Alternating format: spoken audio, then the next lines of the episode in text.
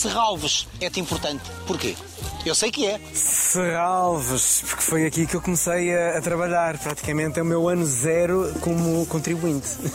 E se que idade é que tinhas? Tinha, sei lá, sabes que eu depois... Eras um jovenzinho? Tinha pá aí 25 anos. Uhum. E o que é que vieste para aqui fazer? Olha, eu comecei... Ainda não fazias televisão? Não, não fazia nada de televisão. Eu comecei a ser vigilante do museu. Sim. E a partir daí nutri um enorme respeito pelos vigilantes e depois passei para recepcionista do museu, dava as boas-vindas e estive aqui durante quase 2 anos. Ainda não havia passado isso, aliás, isto é coisa recente, mas depois usufruías de todo este verbo? Olha, eu procuro sempre, ainda hoje, Manuel, de onde quer que estou, tento usufruir um bocadinho. Estou nas abelhas, paro e vejo o céu assim denso. Estou a fazer uma reportagem com uma senhora de idade, ou uma história de vida, seja o que for, paro e vejo os telhados de xisto, desta semana vi. E levo sempre isso para mim. E eu, tu vês com olhos de ver? Procuro ver, porque é tudo uma correria. Nós aqui trabalhávamos muito, eu trabalhava 12, 13, 14 horas aqui, sempre em pé, de um lado para o outro, com escalas, mas eu ia, por exemplo, do museu até à zona do parque e fazia isto a caminho a pé. E que espetáculo! E eu usufruir. Naquele momento já ninguém me tirava. E voltas aqui a Serralves várias vezes ou não? Regularmente? Não tanto quanto queria, mas no início até voltava mais e depois senti também uma certa necessidade de me desapegar. Desapegar de quê? Desapegar de sítios, de pessoas, já não me dizia tanto como dizia quando eu trabalhava cá. Desapegar de passados? Sim, eu sou cada vez menos agarrado ao passado, muito menos, muito pouco até. Não, acho que não nos alimenta. Depende dos passados. Sim. Nós temos um passado em comum. Temos vários. De muitos anos. Então não. Preparado para uma conversa? E olha, esta conversa é perigosa, que é uma conversa entre dois grandes amigos.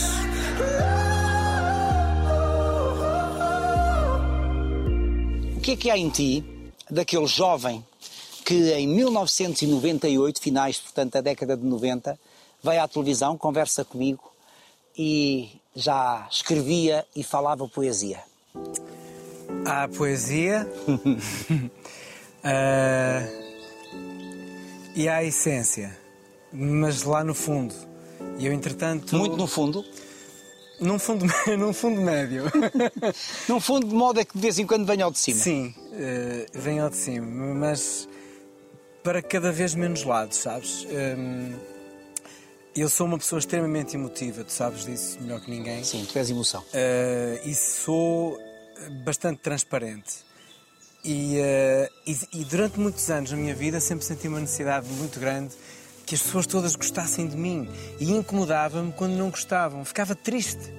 O que é que eu fiz de errado para aquela pessoa não gostar de mim? Mas como é que tu sabias que as pessoas não gostavam de ti? Porque às vezes tinham pequenas atitudes, ou então... Eu tinha um hábito no seminário de todos os fins de ano, num livro, pedir aos meus colegas que escrevessem uma dedicatória de final de ano. E às vezes alguns não eram agradáveis. Eu então ali percebia, mas por que não? O que é que eu fiz de errado? E eu perdi completamente essa necessidade. Por exemplo, de que as pessoas... gostem ou não gostem de mim, não sinto falta disso, porque me dou muito menos e porque me dou cada vez a menos gente. Mas é porque tu dás menos ou é porque ganhaste uma confiança em ti que não tinhas? As duas coisas. E, efetivamente ganhei uma autoestima e uma confiança muito forte. Não é inabalável, nem é inquestionável, não é nada iná, mas eu sou muito confiante. Apesar de ser um homem muito sereno, e recatado, que as pessoas depois confundem rapidamente com timidez, que às vezes até me irrita um bocadinho. Sou muito calmo, mas sou muito confiante. Eu, por exemplo, para uma entrevista ou para um programa de televisão, é muito raro eu ficar nervoso. Fico ansioso, fico expectante, fico com vontade. Vá lá, começa, eu quero que isto comece. Nervoso não, nem com circunstâncias da vida. Eu acho que isso... tenho perfeita consciência que se deve à minha autoestima e ao acreditar em mim, que é o mais importante. Mas então o que é que a vida ou as pessoas te acrescentaram e o que é que a vida ou as pessoas te tiraram? Olha, tiraram-me sonhos, tiraram-me expectativas. O que na parte da expectativa é ótimo, porque... alimentar expectativas e... Dependeres das expectativas é terrível. Sim, sabes, a expectativa é uma coisa muito doentia. e eu alimentava-as imenso, para as pessoas, para as circunstâncias, para o trabalho, para as relações. Então, claro que sofria imenso, e tirei isso e acrescentei razão, sabes? Razão com emoção? Sim. Razão, sim. E emoção. Este equilíbrio. Tu eras muito emoção. Sim, mas este equilíbrio é ótimo, é ótimo. E depois... E esse exercício foi doloroso? Foi, teve momentos de grande catarse, teve momentos de muita dor, de muita dúvida. Eu falei contigo muitas vezes a chorar, porque estava numa revolta e estava ali no caminho, não é? E fazer caminho é muito importante e relativamente à vida. O Agostinho da Silva, que eu recomendo que todas as pessoas conheçam, diz para nós não fazermos muitos planos para a vida. Porque atrapalhamos os planos, podemos estragar os que a vida para nós. Tu acreditas nisso? E eu pratico isso. Aprendeste a praticar isso? Sim. E quando eu praticava isso de uma forma muito mais consciente, tinha muito medo de, mas isto aqui é uma coisa que eu não acredito, que é o destino. Não, são coisas diferentes. Eu não acredito nada no destino, mas acredito muito numa coisa que tu também vens exercitando muito bem, que é na responsabilidade pela vida, pela dádiva, pelas pessoas, mas de uma forma muito orientada, percebes? Nós não podemos andar na vida assim, tipo borboleta, não dá. Tu tens que andar na vida com os pés para viveres. Exatamente, e com os braços a fazer o teu movimento, para seres uma pessoa forte, segura, enraizada como estas árvores. Até o que é que tem feito forte e seguro? Olha, a morte da minha mãe fez-me extremamente forte e seguro. Já saraste a alma, tua alma? Não. Da perda da tua mãe, tem um ano? Não, de todo. Mas a morte da minha mãe tornou-me uma pessoa extremamente madura, segura, serena. Mas com dor? Pela perda ou não? Sim, com dor. Foi, é e será a maior dor da minha vida. Mas, por outro lado, a maior construção humana que eu tive. Eu, neste momento... Tu dizes que a tua mãe é a tua vida. Tu morreste naquele dia. Parte de mim morreu. Mas nasceu outra. Percebes? E isso é uma... É muito bom, é muito libertador. E eu não sou a única pessoa enlutada deste país, obviamente, fosse. E para todos mais, somos ou seremos. Vida, claro, e para mais na circunstância em que estamos agora. Mas lidar com um luto, crescer com um luto, rejuvenescer com um luto, é uma atitude psicológica muito forte, muito violenta, em que tu tens que ir contra a parede e voltar e refazer-te. E eu consegui isso, eu estou a conseguir isso. Como é que tens serenado a tua alma em relação a essa perda? Primeiro tenho-a em minha casa, confronto-me com ela, não escondi, não arrumei gavetas e fechei-as. Como é que a tens em tua casa? Olha, tenho a minha casa com coisas bonitas, tenho quadro, tenho... Quando a minha mãe morreu eu fui à casa da mãe. E, a casa da mãe Esmoriz? A casa da mãe Esmoriz. E fui lá buscar as coisas preciosas. Então, que coisas preciosas eram essas? Trouxe o dedal com que ela costurava as minhas camisas. Trouxe... Era ela que te fazia as camisas? Era ela que me fazia a minha roupa toda, Manuel. Toda. Era incrível. Ela fazia... Eu fazia muito teatro no seminário e a minha mãe fazia-me os fatos para eu representar. Ela fazia-me os meus fatos de carnaval também. A minha mãe costurava imenso, era uma mulher de muito trabalho, levantava-se às 5 da manhã, 4 da manhã, eu levantava-me com ela, porque eu sempre adorei levantar-me cedo. E ver a minha mãe começar cedo a vida também me fez... Tornou-me também um homem matutino. E tu sabes que isso é. E então fui lá e trouxe... E agora sou mais vespertino. Pois é, mas continuas a adorar amanhã. É claro, e acordo bem cedo. Trouxe os óculos com que ela me via, trouxe a tesoura com que ela cortava a roupa. Como é que ela te via? A minha mãe via-me como uma pessoa, como um filho diferente. Quantos filhos são? Nós somos 5. Eu sou o mais novo e tenho uma diferença muito grande da minha irmã. A minha irmã tem 60 anos, portanto eu tenho 45. E eras o mais ligado à tua mãe? Sim, era. Eu passeava com a minha mãe de mão dada, eu andava com a minha mãe... Éramos 2 namorados e tínhamos uma relação extremamente forte. E ela via-me sempre como uma pessoa diferente. Por exemplo, ela não gostava de me ver de barba. A minha também odeia. Pronto, são mais. Nós temos que nos perceber que isto faz parte. Quando nós cortamos até vamos parecer mais novos. Que é o que elas nos dizem. Exatamente. E ela não gostava, mas ela depois desistia do argumento, porque sabia que eu era assim. Às vezes dizia-me, levas umas calças, quando se usavam calças rotas, pois porquê que levas isso, mãe? Porque eu quero. Pronto, ok, foi que sabes. Eu também dou essa resposta. E então ela percebia que... Mas ela gostava deste filho diferente? Gostava, ela gostava, respeitava, ria-se, divertia-se comigo, porque a minha diferença parte muito de uma premissa que eu pratico também muito na vida e que devo muito a conhecer bem a obra da Sofia Melbrenner. És apaixonado pela Sofia. Não, apaixonado, estudei imenso, passei horas na biblioteca quando não havia computadores para fazer a minha tese. E de tudo da Sofia eu retive uma coisa, que na vida, na poesia, no exercício, tu precisas de atenção. Se tu tiveres atenção, tudo o resto acontece.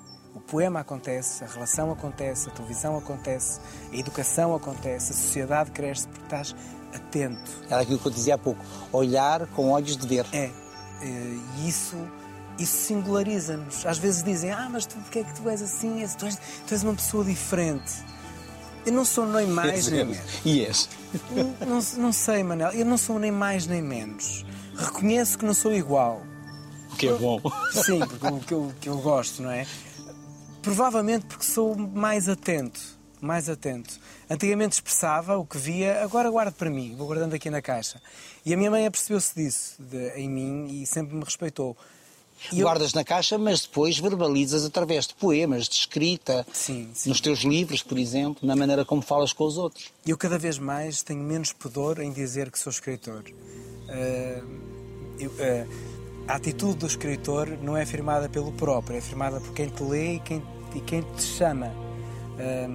E as pessoas chamam-me cada vez mais isso e eu sinto-me cada vez mais isso, porque é uma forma de comunicação incrível, o desenho da palavra, o escolher a palavra. E tu sabes muito disso, porque há coisas que eu não te consigo dizer. E esta conversa é tramada, é lixada, porque são dois amigos aqui. Há coisas que eu não te consigo dizer pelo telefone e tenho imensa facilidade em te fazer chegar a casa. A palavra tem esse poder do desenho. Eu estou a pensar plenamente em cada letra que vou ali, pondo no branco. Foste buscar os óculos, o dedal, a tesoura. E o que é que fizeste com esses objetos e outros que foste buscar à casa da tua mãe? E trouxe os brincos dela mais antigos, menos valiosos. Tenho de dizer isto por causa das heranças, batem-me já à porta. Os menos valiosos, mas eram os que ela mais usava. Eram os brincos que eu lembro-me que a minha mãe usava imenso, porque eles tinham uns brilhozinhos e faltava-lhe um brilhozinho. Eu sempre olhava para ela e pensava, está com um brinco, lhe falta um brilhozinho. E de facto são mesmo muito pouco... Mas para mim diziam muito, porque eu cresci a ver a minha mãe com aqueles brincos e com uma volta, que tem uma esferazinha. E fiz pequenos quadros com isso e coloquei em minha casa. Quando pousas o teu olhar nesses quadros, o que é que sentes? Que ela está lá? Não, ainda não cheguei. Sinto muita saudade. Saudade de quê?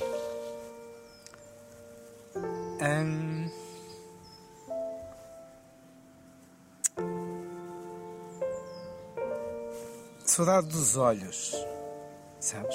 Saudade de... A minha mãe tinha uns olhos que pareciam duas amêndoas doces. E isso sinto falta, de olhar para mim. Porque sentir-te visto por quem te ama, parece que te veste, sabes? E eu quando ia à casa, estar com a minha mãe, eu tinha um ritual muito regular de presença, o mais possível, e ela olhava para mim e eu vestia o casaco do amor. E isso sinto muita falta. Ainda não apaguei o número dela de telefone. E hoje há alguém que olha para ti com olhos doces? Há. Isto também é outro exercício da vida, sabes? É tu fazeres-te acompanhar bem.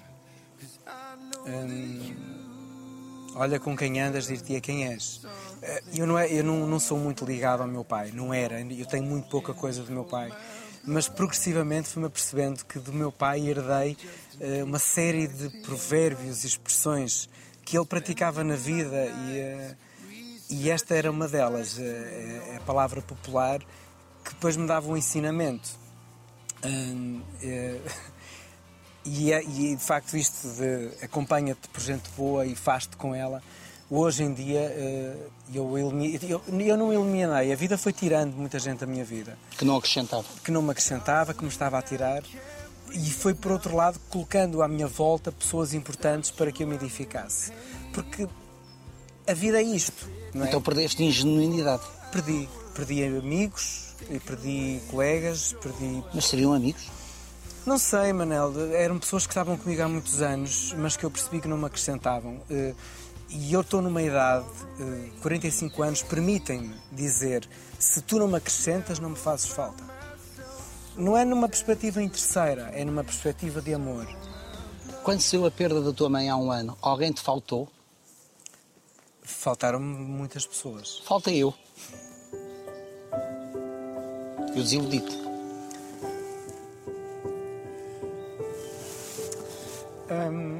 Desiludi. Eu sei que sim. Não. Sim. É uma coisa diferente. Fizeste-me falta, não é? Porque assim, tu assumiste na minha vida um papel paternal muito cedo, não é? E tu agora poderes dizer, epá, vais chamar pai a outro. Já te disse várias vezes. Mas assumiste, não é? Quando eu saí do seminário foi muito difícil. E eu, quando saí do seminário, tive uma sensação de liberdade incrível, mas uma sensação de... E agora o que é que eu vou fazer? E tu orientaste... A liberdade assustadora. Sim, mas ao mesmo tempo... Mas que desafia. Mas ao mesmo tempo altamente aliciante. E tu estiveste ali. Aliás, tu estiveste presente, e já te disse isto, e eu acho que isto em televisão é muito bom, que é, antes de dizermos para si, dizermos às pessoas. É assim é que faz sentido. E eu já te disse, e te mostrei até cronologicamente, como tu estiveste presente em todos os grandes momentos da minha vida.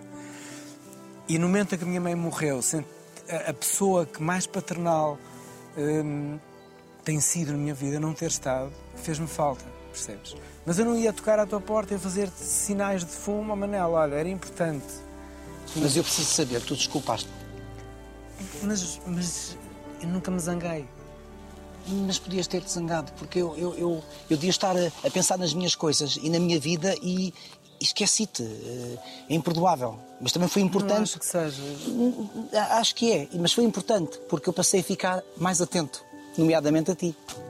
Então eu fico feliz com isso, percebes? Fico feliz que o menos bom tenha passado para ti uma atenção redobrada. Eu sei que me desculpaste, porque tu tens há muito esse dom de perdoar, que eu acho que é um estádio superior. Como é que se consegue esse dom de perdoar? Não alimentando raivas, não alimentando pensamentos negativos, não. Todos nós temos um lado escuro, não é? Sim. Agora, uma questão é de tu dares tempo a isso, percebes? E para mais com pessoas como tu, com pessoas... Houve outras pessoas que eu deixei para trás, Manuel, que também, de facto, não estiveram presentes comigo. Mas, lá está, não me acrescentavam. Não me edificavam, não me tornavam mais homem, percebes? Eu estou ao meio da minha jornada, como profissional, como homem. No teu caso, eu disse-te, que também é importante, eu dizer-te, ter essa frontalidade, não ficar aqui, não lhe vou dizer, eu não tenho nada desse feitiço, eu quero saber. Eu vou ao médico, eu quero saber tudo.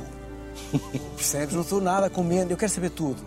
Eu tenho um amigo que tem uma coisa para me dizer. Só assim é que depois podemos lidar com as situações. Com tudo. É? Claro. Se tu és meu amigo... Cartas na mesa. Tens-me de dizer. Se eu quero saber, olha, diz-me. Não é... ele vai ficar chateado. Então, tens-me de dizer. Eu tive-te de dizer.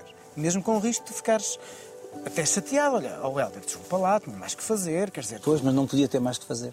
Mas tornou-te atento para outras circunstâncias. E repara... A morte de uma pessoa na vida do outro é sempre a morte de uma pessoa na vida do outro. Nós estamos a milhas de entender a dor. Sim, mas o outro está triste e um amigo é isso, é estar lá. Mas olha, não estiveste, mas entretanto estás. E a vida avança, não é? E eu acho que isso é que conta. Como é que se lida com uma mãe que ama, que se ama dessa maneira, quando ela quase corta relações, ou corta mesmo durante algum tempo, quando tu decides desistir do seminário? Com amor. Com muito amor. Foi muito difícil. Foi horrível. Foi caramba, ela foi mesmo sacana comigo, sabes? Foi mesmo. Eu ia à casa e a minha mãe estava assim. E eu entrava lá, mãe. Olhar para o infinito. Aquela chantagenzinha. Emocional, claro. Que nós tínhamos. Que arrasa. E eu ia lá todos os dias, não desisti. E convencia. Convencia com amor e com felicidade. A minha mãe sentia-me feliz. E eu ouvia a minha mãe. Eu amo cantar. Isto é outra das tuas paixões. É outra das minhas paixões. E a minha mãe às vezes dizia, eu ouvia assim no corredor, tipo, ele chegava lá um amigo, eu estava a tomar banho, estava a cantar, e ela, ele está a cantar muito, está tão feliz. Eu sei que quando ele canta, ele está feliz. E eu, com ela, para resolver, exercia estas três coisas. Tipo, quando eu estava a cantar, levava a minha mãe para ver. Ela não queria, mas lá ia. E via-me a cantar e via-me feliz. E depois... Eu comecei a trabalhar aqui em Serralves, comecei a ter a minha independência económica, ela via que o meu caminho se estava a fazer. Epá, comecei na televisão, com o teu convite.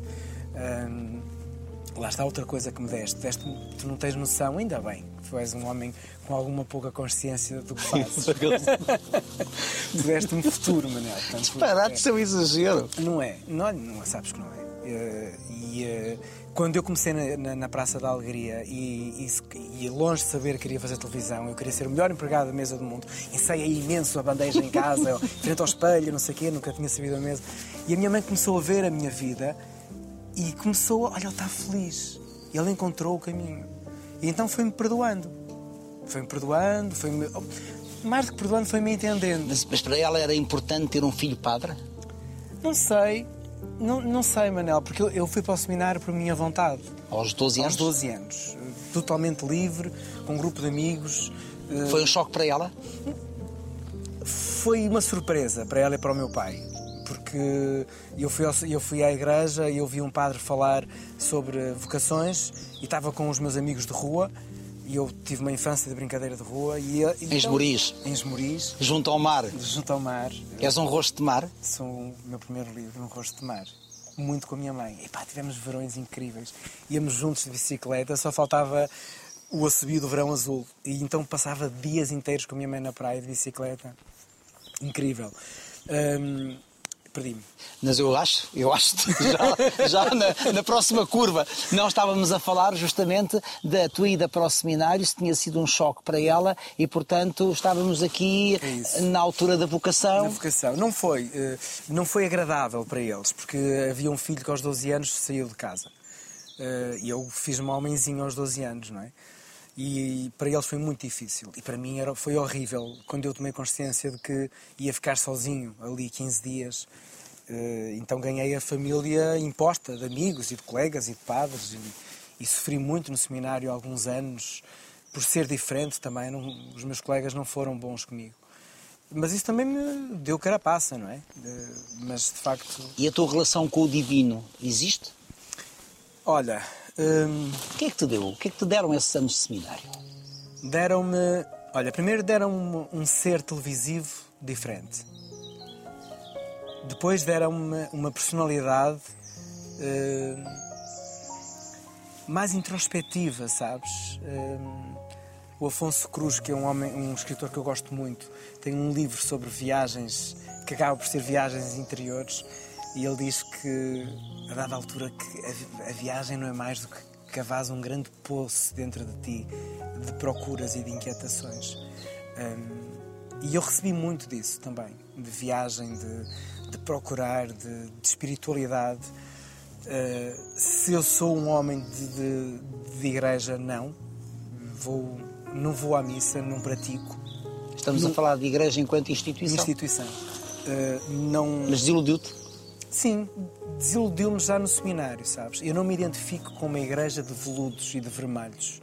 Eu identifico com uma igreja... Ostentação. Sim, com uma igreja de chinelos e de mãos, com calos, e anda daí. Não me identifico com uma igreja de exclusões, sabes? De exclusões dos divorciados, dos homossexuais. Não me identifico. E acho que a igreja... a par das palavras do Papa, com todas as evoluções que isso tem, porque já começam a ser expressas, tem efetivamente que mudar no maior da igreja, que são os fiéis. Não adianta só que um homem diga, convém que os fiéis o percebam. Eu nisso não me identifico. Identifico muito numa igreja que ajuda, que está de igual para igual, a olhar para ti, fora dos grandes cenários litúrgicos. E nessa igreja eu identifico. E esse talvez tenha sido um dos grandes motivos que me levou a sair do seminário. Foi dolorosa essa saída? Foi bastante. Foi numa varanda, na varanda das decisões, que é lá no seminário, onde todos se decidem. Quando nós víamos alguém naquela varanda, nós sabíamos, vai sair. E saía. Também podia ficar, efetivamente, mas eram mais os que saíam. Foi difícil, porque reparem, eu já era quase padre. Aliás, às vezes quando entrevisto um padre digo, eu sou mais padre que o senhor padre. Ou sou tão padre, quase, porque eu licenciei-me em Teologia já fora do seminário e fiz questão de acabar o meu curso e comecei nos degraus para o sacerdócio. E toda a gente à minha volta, muita gente, estava à espera que eu dissesse que sim, que eu fosse padre, não é? Mas eu não sentia isso. E porquê é que tinha muitas dúvidas? Mas as dúvidas são boas. São ótimas, são deliciosas. Claro. Vida sem dúvidas. Não é? E há a teologia da dúvida que te faz crescer, alimentar a fé. E porquê é que tu licenciaste em teologia? Olha, eu licenciei-me porque eu não sou homem de deixar as coisas a meio. Eu o que começo, acabo. Mesmo nas relações, mesmo nas pessoas. Eu tenho uma necessidade muito grande de começar, alimentar e, se for necessário, terminar. E para mim, fazer um curso e deixá-lo a meio... E eu tomei essa consciência quando saí do seminário e inscrevi-me no centro de emprego. E o curso de Teologia, na altura, eram 6 anos. Mas 6 anos de muito trabalho.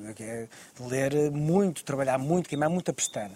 Muito latim, muito grego, muito hebraico, muito aramaico, muitos filósofos clássicos. Tanta coisa. E eu fui para o centro de emprego e faltava-me a tese de licenciatura. E a senhora perguntou-me, então o seu grau académico? Eu estou a acabar...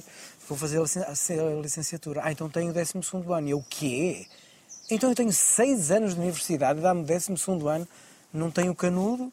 Foi nesse ano. Acabei, tive ali 1 ano e meio a pesquisar e a escrever, e acabei Teologia, e ainda bem, porque deu-me muito. Teologia deu-me muito para a vida. E para os outros? Para lidares com os outros? Sim. Mas qual é a tua relação com o divino? É uma relação muito pacífica, é uma relação muito honesta. É uma relação de muitos porquês, sabes? Eu tenho um Santo António em casa, ao qual eu sou muito devoto a ele, e ele tem um menino ao colo, e eu acho que o colo é uma coisa maravilhosa, Manuel. É uma expressão maternal, de amizade, incrível. Quem é que te dá colo? Dão-me colo os meus amigos, dás-me colo tu, dá-me colo quem eu escolhi para fazer a minha vida. Não tenho falta de colo. Eu sou um homem muito feliz. E sou ainda mais feliz quando entro em casa. Não tenho problema nenhum. Quando estás contigo? Sim, eu sou muito resolvido. Contigo e com um cão. E com um zimbro. Com um zimbro que veio de uma lixeira e é um... Eu acho que... Só podia. Veio de uma lixeira e tem uma gratidão incrível. E eu entro em casa e estou bem com os meus discos. A Elis Regina tem uma canção que é uma vida, que é A Casa no Campo. E eu quero uma casa no campo onde eu possa plantar os meus discos, os meus livros, os meus amigos e nada mais. O que é que precisamos de mais, não é? Ficou aqui alguma mágoa em relação ao teu pai? A relação com o teu pai nunca, não era pacífica? Não era. Mas nunca foi pacífica? Nunca foi. Foi um grande problema sempre na minha vida, sabes? Mas porquê? Porque éramos o oposto um do outro. O meu pai... Eu tenho esta sensibilidade, tenho esta coisa da arte, tenho esta coisa da poesia. Meu pai não. Meu pai tinha a coisa do trabalho, era chefe de estação, que eu adoro. Gostava muito de ter um programa de televisão sobre os comboios de Portugal. Pouca terra. Que maravilha. Mas era um homem... Por acaso é uma boa ideia essa. Podíamos fazê-los juntos. Não dá. Mas olha, a propósito de estação, em que estação? Talvez numa piadeira entre as duas. Numa piadeira, sim, ali, um compromisso. Entre as duas estações. Mas estávamos a falar, portanto, dos opostos. O meu pai... Então, nós chocávamos muito. Mas achas que ele alguma vez te admirou? Não sei. Fiquei sem saber. Fiquei mesmo sem saber. E nunca me importou muito. Nunca procurei muita admiração do meu pai. Nunca te disse gosto de ti, filho? Não. Não? Não. Mas também não sinto falta. Não cresci com essa... Ai, nunca fui amado. Não sei. Claro que fui amado pelo meu pai. Ao seu jeito? Ao seu jeito. Não cresci com aquela... meu pai nunca me disse... Não tenho esses dramas na minha vida. Contudo, estavas lá, estiveste lá nos últimos tempos em que eu estava muito fragilizado. Tu foste o cuidador. Fui. Meu pai esteve internado meses aqui em Gaia e eu estive com ele todos os dias, sempre. Porquê? Não sei. Apenas porque era o teu pai? Não sei. Eu acho que sim. Eu não sou nada de sangue. Não sou nada de... É família, é sangue do meu sangue. Tu és de coração. É, eu acho que isso é que conta. E então, o que contava naquele momento era que o meu pai... A minha mãe fazia hemodiálise, portanto, que é uma realidade para quem a vive muito dolorosa, muito delicada. Não podia ir sempre. Eu, de quando em vez, ia buscá-la para ela estar com o meu pai.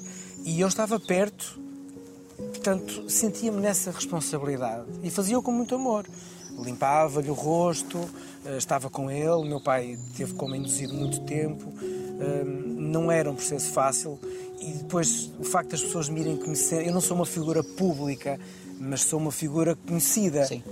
E há pessoas que não sabiam bem perceber, isso é o que me gostava mais, era saber que eu estava no leito do meu pai, então Serralves, está tudo às melhoras, e eu, tipo... Nem é o momento, nem vai acontecer uma melhora. As pessoas também não fazem por mal, não é? Obviamente que não, mas era o que me gostava mais, sabes? E o hospital depois foi muito sensível e criou ali um isolamento para mim, para eu poder estar com o meu pai, com mais privacidade. E cuidei dele orgulhosamente e hoje faria exatamente a mesma coisa. E no dia que meu pai morreu, tive um grande concerto da minha banda. E não pude estar com ele o tempo normal que eu não estava com ele todo dia, também tenho que me defender, os cuidadores também têm que se defender. Mas estava até porque bastante... não são apoiados? Muito pouco, mas estava com ele muito tempo. E nesse dia não pude, porque então fui vê-lo muito cedo antes de ir para a Oliveira do Hospital. O concerto foi incrível e depois à 1 da manhã ligaram-me a dizer que meu pai tinha morrido. E eu antes de ir embora fui-lhe dar um beijo, porque hoje não ia lá, e ele abriu os olhos. Meu pai tinha uns olhos verdes lindos. E era tão ruim que ninguém ficou com os olhos dele.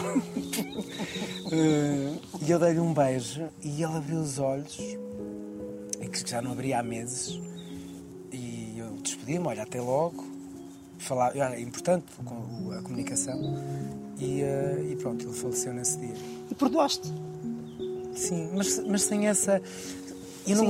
sem essa dialética, sem esta carga. Sim. De... Perdão, não fomos muito compatíveis, eu nunca dei esse peso. Foi o que foi? Sim. Foi. Orgulhas-te do homem que és? Tu gostas do homem que és? Gosto, sem vaidade, mas gosto muito. Eu gosto dos degraus que eu subi na minha vida. O homem que foste construindo? Sim, tenho muito orgulho. Muito orgulho, muita gratidão, não o fiz sozinho, não o faço sozinho, não fazemos nada sozinhos. Mas tenho orgulho em mim, tenho vaidade em mim. Sim, tenho. Também profissionalmente? Muito profissionalmente também. Eu trabalho para viver, mas amo muito o meu trabalho. E tenho a sorte de ter 3 corações laborais. Eu amo a RTP e o trabalho que faço, eu amo a agricultura, amo o canto e até... E a palavra? Porque no canto pus a palavra, junto sempre os dois. Sou profundamente realizado e tenho muita sorte em me poder expressar e respeitarem-me também naquilo que eu sou. Que importância têm as palavras na tua vida? Todas. Para mim a palavra é tipo um contrato verbal.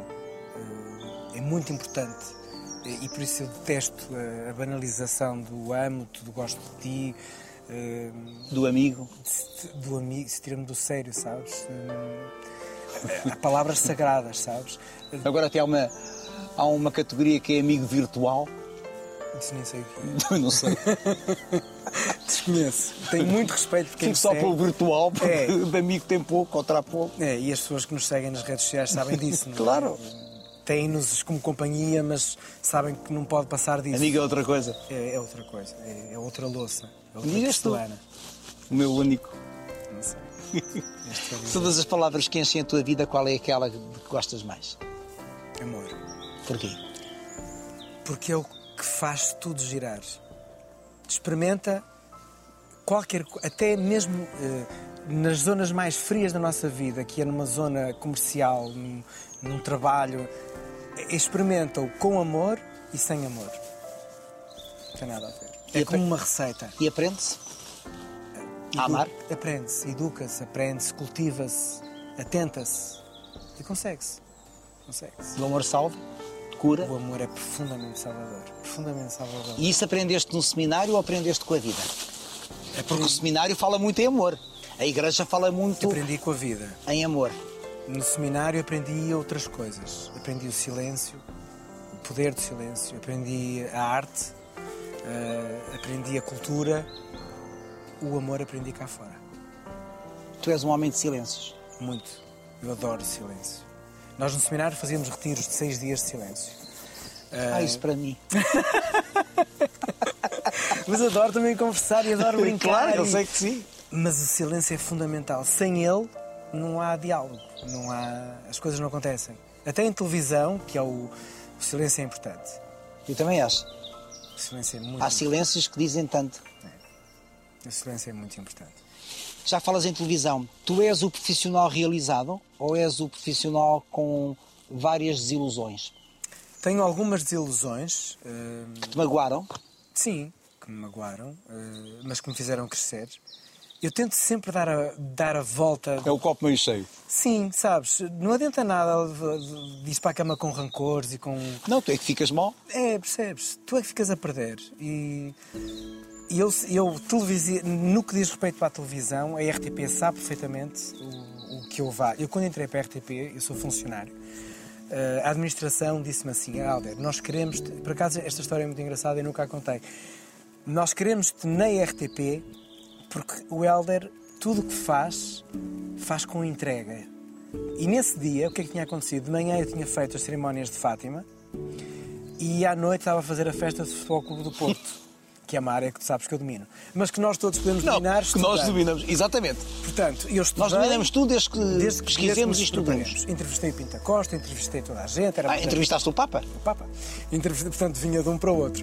E o administrador veio ter comigo e disse, nós queremos ter RTP por isso.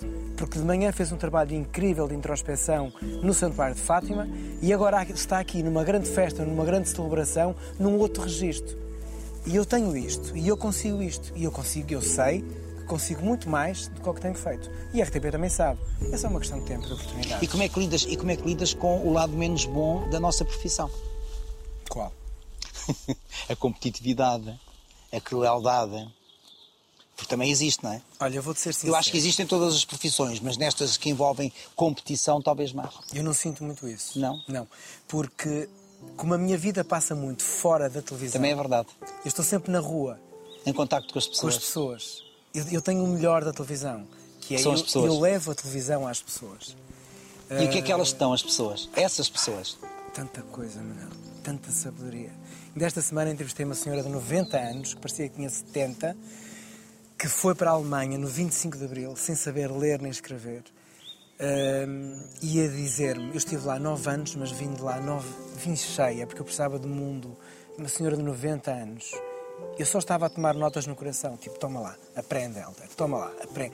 E eu não sou só com os mais velhos, eu tenho uma paixão assolapada por senhoras de idade. E senhores, eu adoro a terceira idade, ou a idade mais velha. Muito obrigado pela parte de Gosto muito e acho que este país, infelizmente, não é para velhos. Temos não é muito não. A aprender. Não é não. Temos não é muito... de todo. Não é. E também não é para crianças. Não. Nem para pessoas com deficiências. Não somos um país inclusivo. Estamos no caminho. Sim. Mas ainda temos que dar largas passadas. Qual é o teu caminho? É sempre... É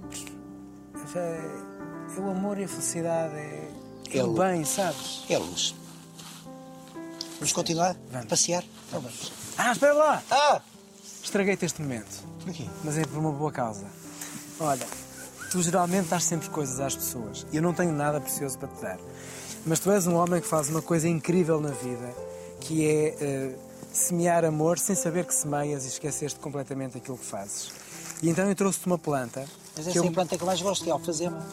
E esta é a planta das terras onde eu faço o meu mel. Que é... Mas eu agora ainda ia conversar sobre o mel no nosso passeiozinho. Porque é curioso, porque nós começamos uma conversa sobre natureza em Serralves e tu agora lidas com a terra em Trás-os-Montes. Sou orgulhosamente agricultor. Orgulhosamente. O que é isso, ser agricultor? É um homem que pega na terra, é um homem que acredita que a sustentabilidade e o desenvolvimento de um país... Que transforma a terra. Passa pela agricultura e que sem os agricultores... Nós estamos tramados. Mas olha, eu gosto imenso de alfazemas. E esta veio lá de cima? Esta veio lá de cima e é para tu plantares e não me esqueceres. Ela precisa de sol, não é? Ela gosta de sol. Pois. Então vá, vamos continuar. Agora vou dar alfazema na mão e vamos continuar a passear. Já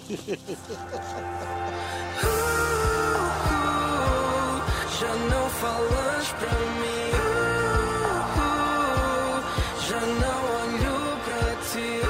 Então, produtor de mel. Agricultor, apicultor. Apicultor, exatamente. Apicultor. Sabes que eu vejo a apicultura, e quando eu comecei estava longe de saber isso, mas é muito bom quando o nosso trabalho tem uma responsabilidade social ou ambiental. E, de facto, a agricultura, apicultura, é essencial para a sustentabilidade do mundo. Portanto, eu estou muito feliz por criar uma marca e um produto que ajuda à saúde e ao planeta. Estavas longe de pensar que um dia serias apicultor. Longe. E produtor de meios. Completamente. Estava há 5 anos que já produzimos, lançámos a marca há meio ano, que se torna mais visível, mas há 5 anos que eu deixo a televisão e vou para Trás-os-Montes, vestir o fato e suar nos 40 graus de Trás-os-Montes. E como é que te sentes em Trás-os-Montes? Livre. Livre? Sim. Como nunca te sentes? Como nunca me sinto, em lado nenhum. A natureza e a agricultura dá-nos uma liberdade, porque quem manda é isto. E a verdade é que quem manda é isto. No agricultor, com a inquietação. Ai meu Deus, se chove, se não chove, as abelhas são muito sensíveis. É um matriarcado, portanto, elas são muito sensíveis a qualquer coisa e mudam-nos, trocam-nos as voltas todas. Mas é uma inquietação que vale a pena. E isto é divino?